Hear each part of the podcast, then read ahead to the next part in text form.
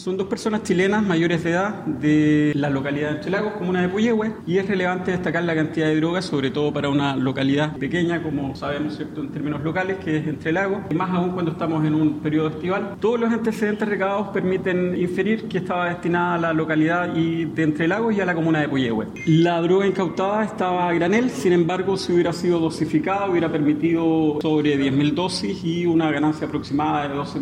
millones